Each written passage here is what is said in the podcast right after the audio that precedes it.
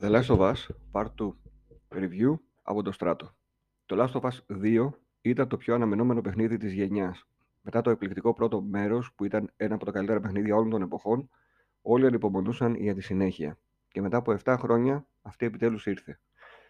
Βέβαια το παιχνίδι μονοπολεί εδώ και μήνες τις συζητήσεις για άλλους λόγους, αλλά η ουσία είναι μία. Η Naughty Dog κατάφερε να φτιάξει και να παραδώσει κάτι πολύ μεγαλύτερο και πολύ ανώτερο από το πρώτο σε πολλούς τομείς.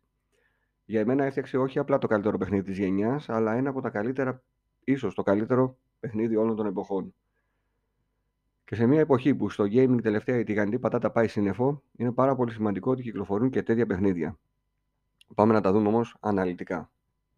Σενάριο. Ξεκινάω ξεκαθαρίζοντας κάτι. Η σεξουαλικότητα της Έλλη δεν παίζει απολύτως κανένα ρόλο στο σενάριο. Ούτε στο παιχνίδι περιστρέφεται γύρω από εκεί. Οπότε αυτές οι άναρθρες κραυγές ότι η Naughty Dog είχε ατζέντα στο παιχνίδι είναι αβάσιμες στο λιγότερο. Το ότι ο δημιουργός ήθελε να στείλει ένα μήνυμα ισότητας και μέσα στο παιχνίδι υπάρχουν λεσβείες για παράδειγμα, υπάρχει ένας Μεξικάνος, μία από το Ισραήλ κλπ.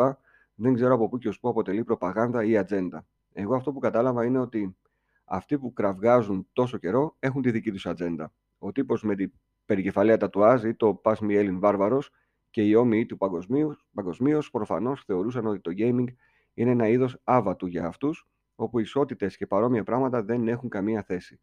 Και ήρθε τώρα η Naughty Dog και τους το χάλασε αυτό. Εξού και τα review bombing στο Metacritic, εξού και οι κραυγές να μποϊκοτάρει ο κόσμος στο παιχνίδι και όλες αυτές οι χαζομάρες. Όταν βέβαια όλοι αυτοί είδαν ότι το παιχνίδι πουλάει τρελά και δεν τους βγήκε, το γυρίσαν αλλού. Γέμισε ο κόσμος με μεταχειρισμένα Last of Us 2. Το δίνουν τζάμπα μαζί με το PS4 για αυτό πουλάει. Λες και το Spider-Man π.χ. δεν το έδιναν σε πόσες διαφορετικές περιόδους τζάμπα μαζί με το PS4. Αλλά αυτό δεν είχε λεσβείες και δεν μας πείραζε. Όλοι αυτοί λοιπόν, σε όλους αυτούς, έχουν από ένα πράγμα. Να μην παίξουν το παιχνίδι ποτέ και όσο πιο γρήγορα τους αποβάλει η κοινότητα του gaming, τόσο το καλύτερο. Δεν είδα επίσης σε κανένα σημείο να προάγονται φεμινιστικές απόψεις. Άσχετα αν ο κάθε επικραμένο που το αναπαράγει αυτό, επειδή το άκουσε από κάποιον Αμερικάνο παπαγάλο στο YouTube, δεν ξέρει καν τι σημαίνει. Δηλαδή και τα Tomb Raider με αυτή τη λογική προάγουν φεμινιστικές απόψεις, ή μήπως θα έπρεπε οι Έλλη με την Άμπη να πλένουν πιάτα στην κουζίνα; Ώρε-ώρε αναρωτιέμαι. Spoiler alert. Στο συγκεκριμένο κομμάτι θα κάνω κάποια spoilers γιατί αλλιώς δεν γίνεται να μιλήσει για το σενάριο. Οπότε όποιος θέλει, ας προσπεράσει τα επόμενα δευτερόλεπτα ένα λεπτό. Το σενάριο του παιχνιδιού περιστρέφεται γύρω από όσα συνέβησαν στο τέλος του πρώτου. Ο δημιουργός του παιχνιδιού θέλει να σου πει ότι στον κόσμο του Last of Us δεν υπήρχαν μόνο ο Τζόελ με την Έλλη. Υπήρχαν και άλλοι άνθρωποι που οι ζωές τους επηρεάστηκαν από τις πράξεις του Τζόελ. Στο παιχνίδι υπάρχουν δύο προοπτικές. Η προοπτική της Έλλη, για την οποία ο Τζόελ είναι το πλέον αγαπημένο της πρόσωπο, όπως και για τον παίχτη, και η προοπτική της Άμπη, για την οποία ο Τζόελ είναι ο εγκληματίας που σκότωσε τον πατέρα της. Όταν λοιπόν η Άμπη σκοτώνει τον Τζόελ για να πάρει εκδίκηση, η Έλλη ξεκινάει το δικό της αγώνα για να πάρει εκδίκηση από την Άμπη και την ομάδα της. Και αυτές οι δύο προοπτικές έρχονται σε σύγκρουση με το παιχνίδι. Και εδώ σκηνοθετικά γίνεται κάτι μοναδικό. Στο πρώτο μισό παίζεις τις τρεις πρώτες μέρες ο Σιάτλ ως Έλλη και στο δεύτερο μισό παίζεις τις ίδιες αυτές μέρες ως Άμπη. Για να φτάσουμε στο φινάλε, όπου το παιχνίδι ολοκληρώνεται έχοντας την Έλλη ως πρωταγωνίστρια. Η Naughty Dog και ο Dragman πήραν δύσκολες αποφάσεις σε αυτό το παιχνίδι. Απέφυγαν τον εύκολο δρόμο του να φτιάξουν ένα fan service sequel στο οποίο απλά ο Joel με την Ellie σκοτώνουν ζόμπι. Στο παιχνίδι αυτό βιώνεις διάφορα συναισθήματα. Βασικά βιώνεις όλα τα συναισθήματα. Και πολλές φορές επιλέγει να σε σοκάρει. Ο χαρακτήρας της Abby, βέβαια, είναι αυτός με τη μεγαλύτερη εξέλιξη. Το πώς από μισητό χαρακτήρας καταλήγει σε ένα χαρακτήρα που θα συμπαθήσει στο τέλος ή τουλάχιστον δεν θα αντιπαθείς πλέον, είναι κάτι μοναδικό. Η τραγική ηρωνία είναι ότι η Άμπη εξελίσσεται στο παιχνίδι σε μια παραλλαγή του Τζόελ, όταν για να προστατεύσει δύο παιδιά αναγκάζεται να στραφεί και εναντίον της ίδιας της της ομάδας. Την Άμπη λοιπόν θα την αγαπήσετε στο τέλος και ας μην έχει μεγάλα βυζιά. Γιατί δυστυχώς έχω καταλήξει στο συμπέρασμα ότι αν είχε βυζιά σαν πεπόνια θα τη συγχωρούσαν πολύ πιο εύκολα το θάνατο του Τζόελ.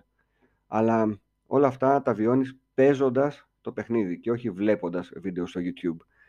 Είναι δικαίωμα του καθενός να μην του αρέσει το σενάριο ή κάποια κομμάτια του. Αλλά παίξε πρώτα το παιχνίδι, ρε φίλε, και μετά κρίνε. Δεν είναι ταινία.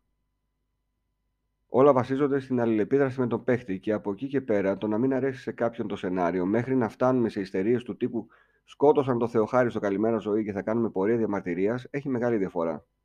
Δεν καταλαβαίνω αυτή την ιστερία, ούτε αυτή την στενομυαλία.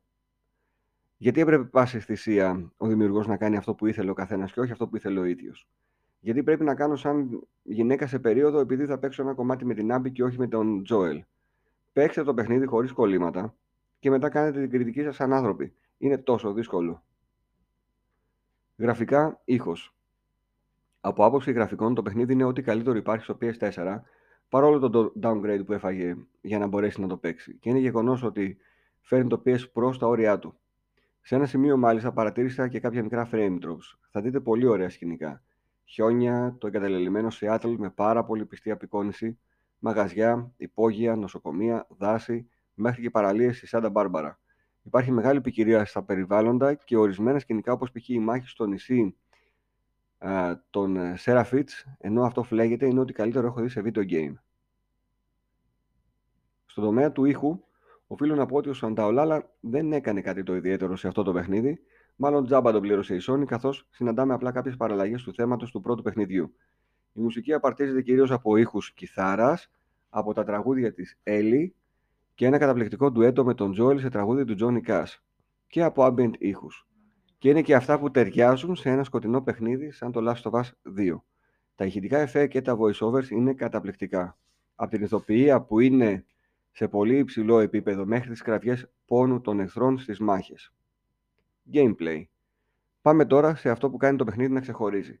Το εκπληκτικό gameplay δεν είναι μόνο κάποιες προσθήκες που έχουν γίνει, όπως π.χ. το άλμα, ή να χρησιμοποιείς κάποια σχοινιά για σκαρφάλωμα σε κάποια σημεία, ούτε τα επιπλέον αντικείμενα για crafting και τα πολλαπλά skill trees για κάθε χαρακτήρα ή τα νέα όπλα.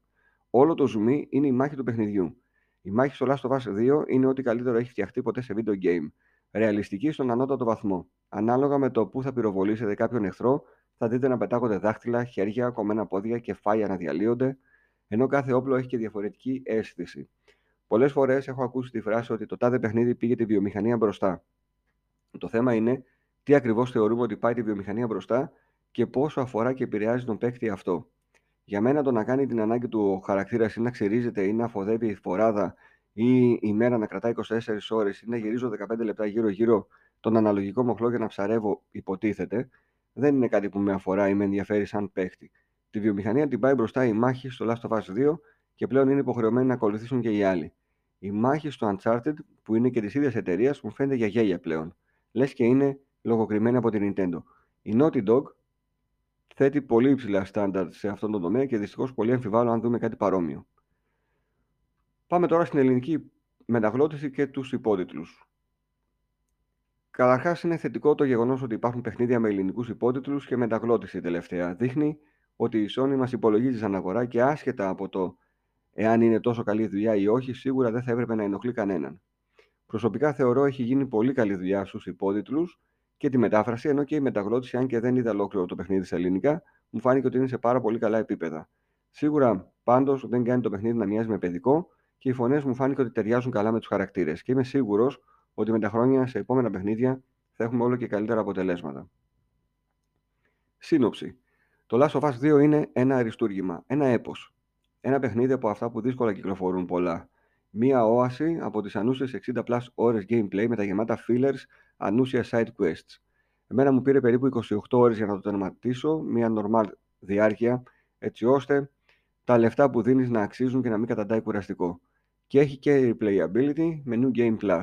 Ενώ είναι σίγουρο ότι ένα τέτοιο αριστούργημα δεν το παίζεις μία φορά μόνο.